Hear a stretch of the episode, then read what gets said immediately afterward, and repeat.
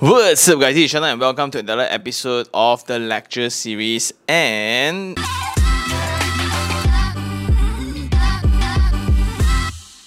Today we're going to talk about the challenges of getting started. So after speaking to a lot of people, speaking to a lot of investors and speaking to a lot of non-investors as well, like you guys really helped me on that, gave me a lot of insights on what are the things that first timers will go through.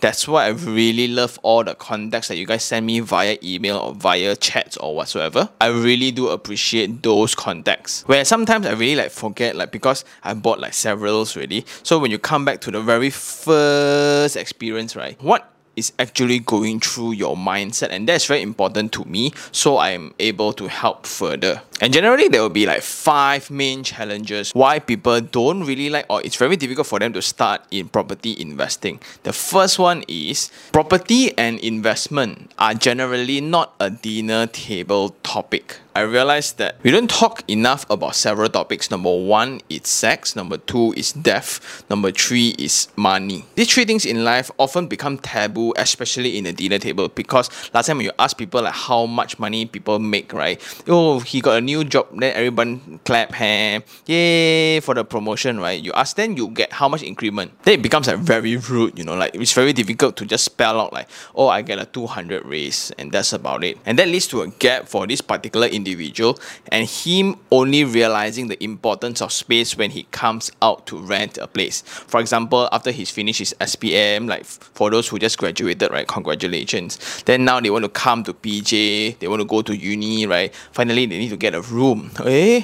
Wow, one pigeonhole, one bed, one sofa like that is 500 ringgit, 600 ringgit. If you go to Sunway area, lagi worse. Then what's worse, in my opinion, is for those who are staying in the CBD already. For those who are staying in Klang Valley, right, the units also in the same place, then basically they are still living with the family. They still think that space is free, they don't have to pay for lodging, hence they have extra pocket money to go and spend on other things that they use to impress other peers. And to me, I was very, very fortunate where in my family, we talked a lot about money. We talked a lot about like share market, which property you buy, why you move house again, how much you made from it. And that leads to this realization of, hey, people make money off real estate. That's why I got into being a real estate agent very, very early in my career. 21 year old, 22 year old dude, where my customers sometimes feels uncomfortable in giving me the deposit. Like, are you sure you can manage this transaction or not? It's a $1 million property, you know, young man. And I get that a lot. That's why I started early. I managed to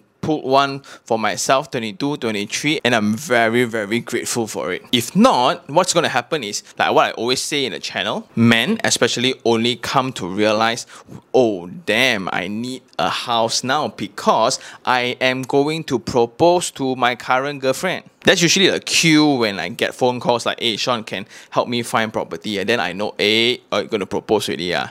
Only when they buy their ring, they think like, hey, where are we going to stay? Or what am I going to answer the in-laws if they ask this question? That will usually lead to a whole different mistake that I always rap about, where the dream home becomes a conversations during a home buying process. It's going to be super dangerous. Most likely, they're to buy things that they cannot afford and it goes on and on. I think for that, we have a lot of videos in the channel already. So again, the first challenge would be the awareness of real estate being a property investment tool or bringing a home. And the weirdest thing is that all of us grew up in a home before. Therefore, we should be very familiar with this topic, but apparently it's not. The second challenges I see is the habit of our learning patterns as Malaysians. We are very familiar since we go through UPSR, PMR, SPM, A levels, uni still. We go through a classroom formal learning setting. And after they graduate, then now they realize that hey, people make money out of property. They oh, property millionaire course, oh. and this course lettering, right? Or I would say word, it then becomes very, very attractive to a lot of individuals where I know I'm gonna learn something. My mother tell me to learn property, there's this course 588 whatsoever. lah. Then they go and sign up for a webinar, then they go and get themselves educated. Yes, that's a very, very good way. At least you get yourself educated. But This leads to then people signing up for things that they don't understand because in those kind of environment, it's a marketing tool, right? It's an event where you are part of the process of demand creation for these property speakers for bulk purchases. Nothing wrong with that, it's just a business model. But then this leads to a very different experience for this individual. This leads to a conversation that money making via property investment is a myth a lot of people think that oh this property investment right you want to make money from it right you must conduct courses. Then you sell courses teaching people how to become property millionaire. You don't need to have property one. You just need to sound like you have only. Then you sell courses and you make money. Then you push these products that, that are stuck in the market to these people. Then you get commission from it. That's how property people make money. And unfortunately that's not true. Yes that's not money making from property. That's money making from a business that revolves around property topic and that leads to challenge number three. One of the only source for property related informations, right? Unfortunately, is from our parents. Like if you are not exposed to my channel or you're not exposed to your peers in the uni level or the working level, right? If you want to buy the first property, who would you call? It's either your parents or your close friends. And the outcome of your belief towards property investment depends highly on their narrative on the matter. And the thing is, everyone has their fair share of experience towards property. Every time you speak to a relative or you, every time you speak to a friend, right? My friend, uh, he got his property like what price? Uh, now uh, he let out, uh, he still lose money, uh, but you never get the full context out of it. Then this friend of mine uh, buy already uh, now cannot pay uh, now now don't know how to serve the loan uh, now poor guy already uh. Or my friend uh, this one uh, buy landed uh, last time uh, 12 years ago uh, now make so much money uh. Aya, condo cannot buy one lah. Just buy landed. Will do landed confirm make money one. Like my friend now, they all, all make money ma. All these statements, right, then forms the belief of this individual towards property investment without that proper knowledge. And when they come across new information or new strategies, right, a year cannot one. Uh, my daddy's friend say cannot. Then when you really get to it, right, to the source of it, that's what exactly happened to me. The relatives that I thought were making a lot of money via property, in their equation, right, somewhat is merely luck, for example, and they don't talk about timing. When they buy, they bought at the lowest and they sold at the highest. At any moment of time, the tide rises, all make money. But when you look into their philosophy of buying, they don't care about rental. They were buying at a higher price than the neighbors and etc. All these kind of things, mm, didn't really make sense after I understand and look through all their investment. The next challenge would be the decision making of buying a property. It's a very long, tedious process, especially if you are buying a sub sale. That includes also the transaction process. Let's say if you were to buy a home, right? You need to go through the location, whether is it closer to your family or to your in-law, or is it closer to your office? Then what about your wife's office? Then what about the school? Is it close to a park and things like that? Okay, you carved out and you zoom into a particular location. Then do you want high rise? Do you want landed? How much can we afford? Do we join loan? Do we go individual? What if we break out? Sean say never join loan. Then okay, then we go for mixed development, pure commercial or pure residential. Which one will be better? Is it closer to a mall better? What if got LRT? What if without LRT? Then we do we go for high floor, mid floor, two bedroom, two plus one or three the difference is marginal. Then when we decide which bank would be better, do I go for semi-flexi loan, flexi loan? Is Islamic banking the same system? Then insurance. MRTA, MLTA, then fire insurance. Then when I pay booking, like that when I choose unit, then after I book already, I'm about to sign. There's a new project launch opposite. Then I need to redo all this thinking all over again. And after you really booked and you purchased, right? And this applies to sub sale. You get the first lawyer letter, then you meet the first banker, sign it, then you meet the lawyer, you sign it, then you meet the other lawyer to sign it, then you meet the other banker, then another lawyer letter. When you after you purchase everything already, months later, hey, you need to pay MOT because your strata title just got issued hey, the maintenance will charge you because during this transaction period, no one paid maintenance. Now it's you are the new owner, sign this. Then now you need to deal with the tenants. Now you need to deal with this. It's just a very, very long process. And if you don't know what you're doing, then it can be very exhausting to you. Along with that, which is the final challenge that I think, the results come in a very, very slow manner.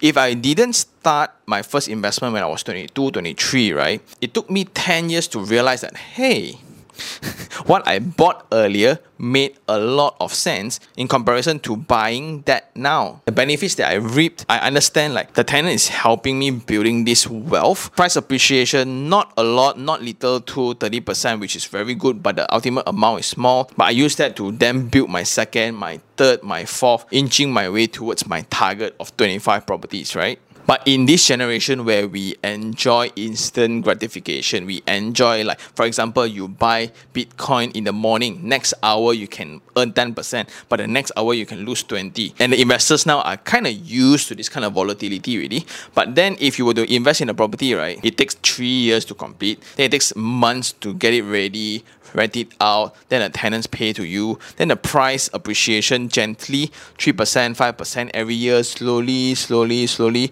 But then when you sell, you need to pay tax some more. Then, Sean, in 10 years' time, right, what do you earn? 80,000. Ah? Huh? I can make 80,000 in the morning, right? So for impatient people, then we will have this tendency to, since it's so long, might as well I play bigger. That's why in the auction market, there are usual hot projects, right? They are led by several property speakers and they encourage people to play big. If you really want to achieve your goals, you either go big or you go home. Go big, buy beyond their means, so these people then tap into their greed. They really want to go big. They really want to make it. Then they go big. They forge documents so they are entitled for loans that they cannot afford. They falsify documents so they can get higher loan margins and etc. All this with the expectation that once the keys are handed over, instantly they will make a lot of money. But the truth is, is no. It was years ago that I think people tell me property investment make money lah, but why my cash account got no money one? Instead, I look at it as you buying a house with minimal cash, right? Then while using the cash in hand to do other investments like crypto or stock market or whatsoever, lah, right? Ultimately, your investment strategy should be a portfolio consisting different asset classes. Ultimately, if you really know what you do, then you can focus more on that particular asset that you are very confident in. And I think those are the main challenges for first time property investors, wannabes, lah, right? If people just stepped in, hey, the day I decide like I want to learn something about property investment because my colleagues are telling me to do so, my parents are telling me to do so, I hope this channel can be the stepping stone towards their understanding of the subject matter. And again, I need to emphasize that all those speaking gigs, all those courses are designed with intent in them, right? Ultimately, it's not charity. And I have met successful property investors via those channels, like those who really follow and they play in accordance to the game book, in accordance to their strategy designed. Those are fine and they made it. And without those courses, they wouldn't have been the successful property investors. Of course, in this current age and time, we need to choose to be informed. Always choose to be informed. You listen to the so-called victim lah, becoming bankrupt because of this property speaker lah. They ask me to buy, so I buy lah. But when you sign the papers, you know, right? You are the person that are